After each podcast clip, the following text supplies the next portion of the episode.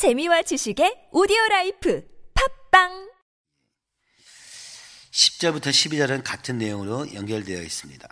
근데 이것이 앞에 10절과 그리고 11절, 12절은 되게 다르게 느껴지는 이유는 바로 나에 대한 이야기와 남에 대한 얘기가 같이 있기 때문에 그렇습니다. 공통점은 환란에 있는 것입니다. 환란이 나에게 오느냐 아니면 다른 사람들에게 있는 환란이냐 그 차이가 있을 뿐입니다.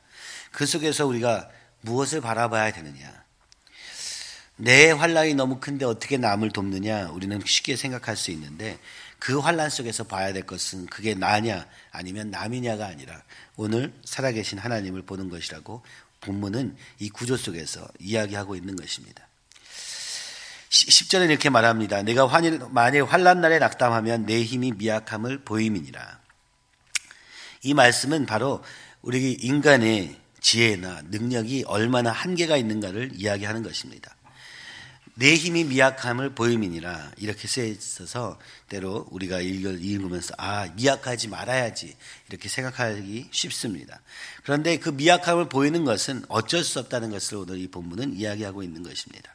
환란 날을 만나는 이유는 그곳을 통하여서 나의 미약함을 깨닫게 되기 때문이라고 말씀하고 있는 것입니다. 그러므로 그러할 때 하나님을 의지하라. 원래 우리가 미약한 존재이고 본질상 어, 죄인이라는 사실을 머리로는 알고 있지만 정말 그런지 환란을 닥쳐보면 알게 된다는 것입니다.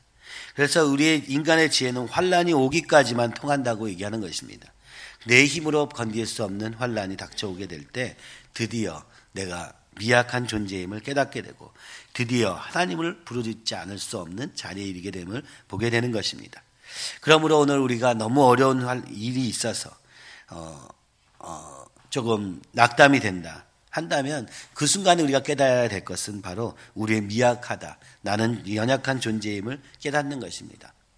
때로 우리는 이 환란이 닥쳐왔을 때 내 미약함을 인정하는 데서 끝나지 아니하고 내 힘으로 버티고 내 강함을 드러내기 위해서 혹은 아예 어, 그것을 어, 막 주장하면서 아닌 것처럼 하려고 애를 씁니다.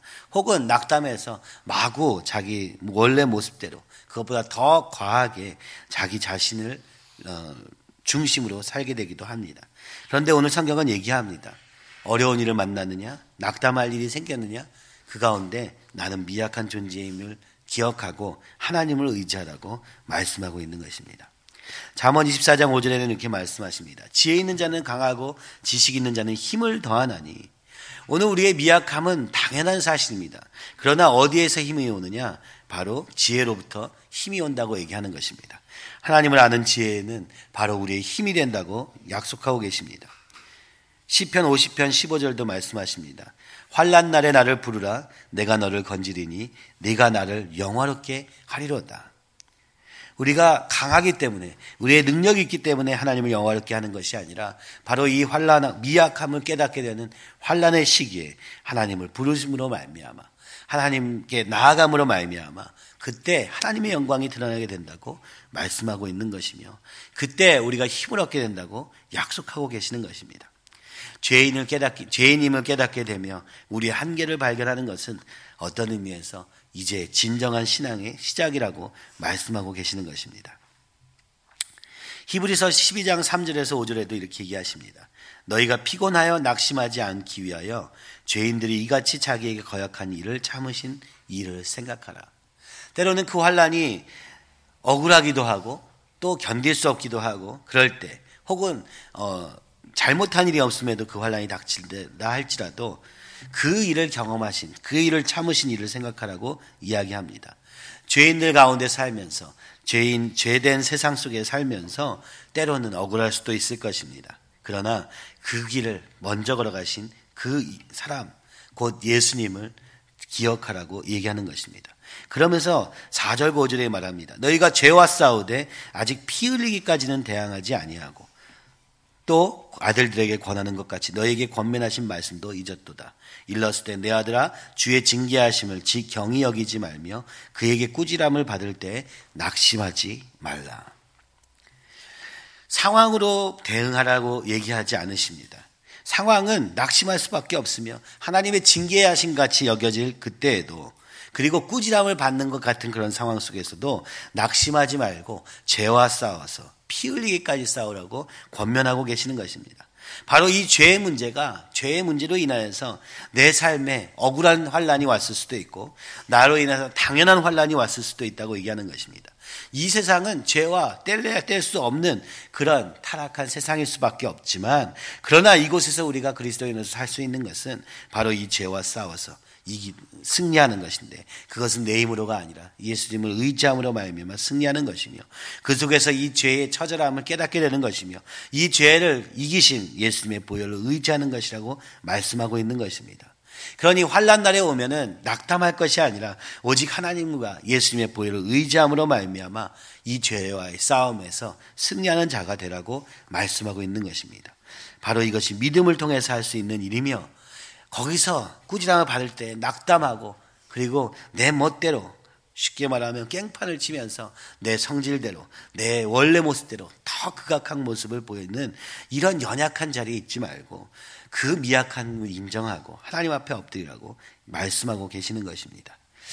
오늘 환란 날에 낙담하지 아니하고 오직 그때 바로 내 미약함을 인정하고 하나님 앞에서 인정하고 하나님을 의지함으로 알미암아 승리하는 어떤 환란도 승리하게 되는 그런 그리스도인들이 되시기를 간절히 소원합니다.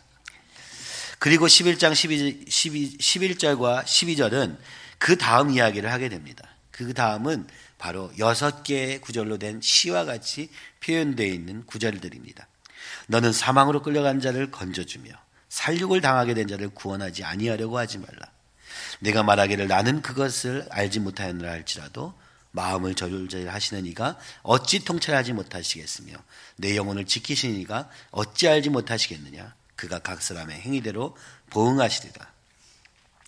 이제 나의 환란에서 좀 벗어나서 다른 사람의 환란에 눈을 뜨라고 얘기합니다. 하나님의 믿음으로 말미암아 내 환란 속에 환란 속에서 믿음으로 승리한 사람은 그 옆에 이 환란, 죄로 인한 환란으로 인하여서 고통받고 있는 영혼에 대해서 관심을 가지지 않을 수 없으며 사실 여기서는 그것은 너희의 의무이다라고 말씀하는 것입니다. 내가 그건 못 봤는데요. 알지 못하였는데요. 그가 어떤 어려움을 가지고 있었는지 보지도 못했는데요. 이렇게 얘기해도 소용없다고 하나님은 말씀하십니다. 그렇게 말하지 말라. 오늘 네가 믿음으로 일어선 그것을 그 예수님의 보혈로 말미암아 죄 사함 받고 그 죄와의 환란 속에서 승리하는 그 비결을 너 혼자 가지지 말고 이 복음의 능력이 그들 가운데로 임하도록 하는 것이 우리의 의무라고 얘기하는 것입니다. 또한 이것은 이렇게 말씀하시는 것입니다. 진정한 성공이란 진정한 승리란 바로 어, 세상의 성공이 아니라 영혼을 구원하는 것이라고 말씀하고 있는 것입니다. 내 이익을 위해서 사는 삶이 성공적인 삶이 아니라 그래서 내 이익을 최대화하는 것이 성공적인 삶이 아니라 다른 사람을 살리는 것이 진정한 성공이라고 오늘 말씀하고 있는 것입니다. 야고보서 4장 17절에도 말씀하십니다. 그러므로 사람이 선을 행할 줄 알고도 행하지 아니하면 죄니라 이렇게 말씀하시는 것과 똑같이 오늘 하나님은 이 구원받은 하나님의 백성들에게 말씀하고 있는 것입니다. 너 혼자 살려고 하지 말고 오늘도 사망에 끌려가는 자를 건져주며 살육을 당하게 된 자를 가난한 자를 연약한 자를 그리고 죽음을 향해 달려가고 있는 자들을 어, 구원하라. 여기서 구원하지 아니하려고 하지 말라 한 것은 강조로 얘기하신 것입니다. 구원해야 된다. 반드시 그래야 된다라는 것을 더욱 강조하고 있는 표현입니다. 오늘 하나님은 말씀하십니다. 이제 내 환란 속에서 그저 거기서 나만 바라보고 아 나는 안 돼, 나는 되나 안 되나 낙담하고 때로는 자만하고 그런 자리에 있지 말고 다른 사람을 향하여서 오늘 하나님이 그 사람들을 바라보는 시선으로 하나님의 마음으로 그들을 바라보라고 말씀하고 계시는 것입니다. 어, 이사야서 58장 6절 7절은 말합니다. 내가 기뻐하는 금식은 흉악의 결박을 풀어주며 멍해의 줄을 끌어주며 압제당하는 자를 자유하게 하며 모든 멍해를 꺾는 것이 아니겠느냐. 또 줄인 자에게 내 양식을 나누어 주며 유리하는 빈민을 집에 들이며 헐벗은 자를 보면 입히며 또 내 권력을 피하여 스스로 숨지 아니하는 것이 아니겠느냐. 이사야서는 이렇게 말씀하십니다. 하나님이 기뻐하시는 금식이 있다는 것입니다. 그것은 나를 위한 금식, 뭐 내 유익을 위한 또 우리 자녀의 진로를 위한 그것도 하나님이 기뻐하시지만 진짜 기뻐하시는 것은 오늘도 이 죽어가는 영혼을 살리는 그 영혼에 대한 관심의 시작이 하나님이 기뻐하시는 금식이라고 말씀하고 계시는 것입니다. 왜 이렇게 해야 되느냐? 바로 하나님이 우리를 위해서 이렇게 하셨기 때문이라고 말씀하시면서 요한일서 3장 16절 17절은 말씀하십니다. 그가 우리를 위하여 목숨을 버리셨으니 우리가 이로써 사랑을 알고 우리도 형제들을 위하여 목숨을 버리는 것이 마땅하니라. 누가 이 세상의 재물을 가지고 형제의 궁핍함을 보고도 도와줄 마음이 닫으면 하나님의 사랑이 어찌 그 속에 거하겠느냐. 주님이 오늘 우리와 함께 하나님이신 그분이 이 땅에 내려오셔서 우리와 함께 환란의 길을 걸어가셨습니다. 죄인들에게 억울한 채찍질과 십자가의 못 박힘을 당하시면서도 우리를 구원하시기 위해서 그러셨던 것처럼 우리를 위하여서 목숨을 버리셨던 것처럼 그 사랑을 받은 너희가 어찌 형제들을 위하여서 목숨을 버리는 것이 아깝다 하겠느냐. 오늘 요한일서는 말씀하시며 그것이 마땅하다 이렇게 말씀하고 있는 것입니다. 이 10절에서 12절을 같이 합쳐보면 이런 내용이 되는 것이죠. 오늘 내 유익을 위해서 사는 삶, 내 주장을 하기 위한 삶에서 이제는 좀 벗어나서 하나님이 관심을 가지고 있는 이 죽어가는 영혼들을 향한 그 걸음을 이제는 내디어라. 이기적이고 자기밖에 모르는 삶에서 이제 좀 벗어나서 오늘 세상을 바라보시는 하나님의 눈으로 더 크게 바라보며 그 영혼들을 위한 금식을 시작하라. 그 영혼을 어떻게 하면 살릴까 하는 일에 뛰어들라. 그 가운데 네가 환란을 맞이할 그때 놀라지 말라. 두려워하지 말라. 나를 부르짖고 하나님께로 나와 그 우리의 힘 되시며 우리의 어, 뭐 힘을 더해 주시는 이 말씀의 능력, 지혜의 능력으로 말미암아 일어서라고 말씀하고 계시는 것입니다. 오늘 우리 모두가 이렇게 오늘 내 환란 속에서 그저 내 환란만 커 보이고 지금까지 내 있었던 그 모든 삶의 과거들을 곱씹으면서 끊임없이 연약한 자리로 낙담하는 자리로 갈 것이 아니라 이제는 우리를 위해서 피 흘려 죽으신 예수님의 보혈로 말미암아 일어설 뿐만 아니라 옆에 있는 그리고 죽어가는 영혼들을 향한 하나님의 안타까운 마음을 그 사랑을 경험한 자로서 어, 누리며 그것을 전하는 자로 살라고 약속하고 계시는 것입니다. 하나님이 이렇게 말씀하십니다. 네가 알지 못하노라 할지라도 내가 그걸 어찌 모르겠느냐. 마음의 중심을 보시는 이가 어찌 통찰하지 못하시겠으며 어찌 알지 못하시겠느냐. 그런데 알고 봤는데 어찌 그 행위대로 보응하지 않겠느냐. 말씀하고 계시는 것입니다. 오늘 하나님 우리의 마음의 중심을 보십니다. 오늘 우리가 하나님의 말씀을 의지하며 하나님의 보혈의 예수님의 보혈의 능력을 의지하고 살고 있는지 아니면 여전히 나로 말로는 어떻게 하든 간에 어, 여전히 나로 내 감정으로 내 생각으로 내 지혜로 하고자 하는 그 걸음을 걷고 있는지 주님은 보고 계신다고 말씀하십니다. 그래서 이렇게 말씀하시는 것이죠. 내가 네 능력으로 하려고 하다가 다른 사람을 돕지도 못할 뿐만 아니라 나 또한 자기 스스로 무너지고 마는 그 삶의 모습을 보면서 그렇게 가지 말고 이제는 하나님을 의지함으로 말미암아 내 자신도 너 자신도 세우고 오늘 죽어가는 영혼도 살리는 이 거룩한 영광의 도구로 살라고 어, 권면하고 계시는 것입니다. 하나님 오늘도 어, 우리로 하여금 어, 눈을 들어서 하나님만 의지하게 하여 주시옵소서.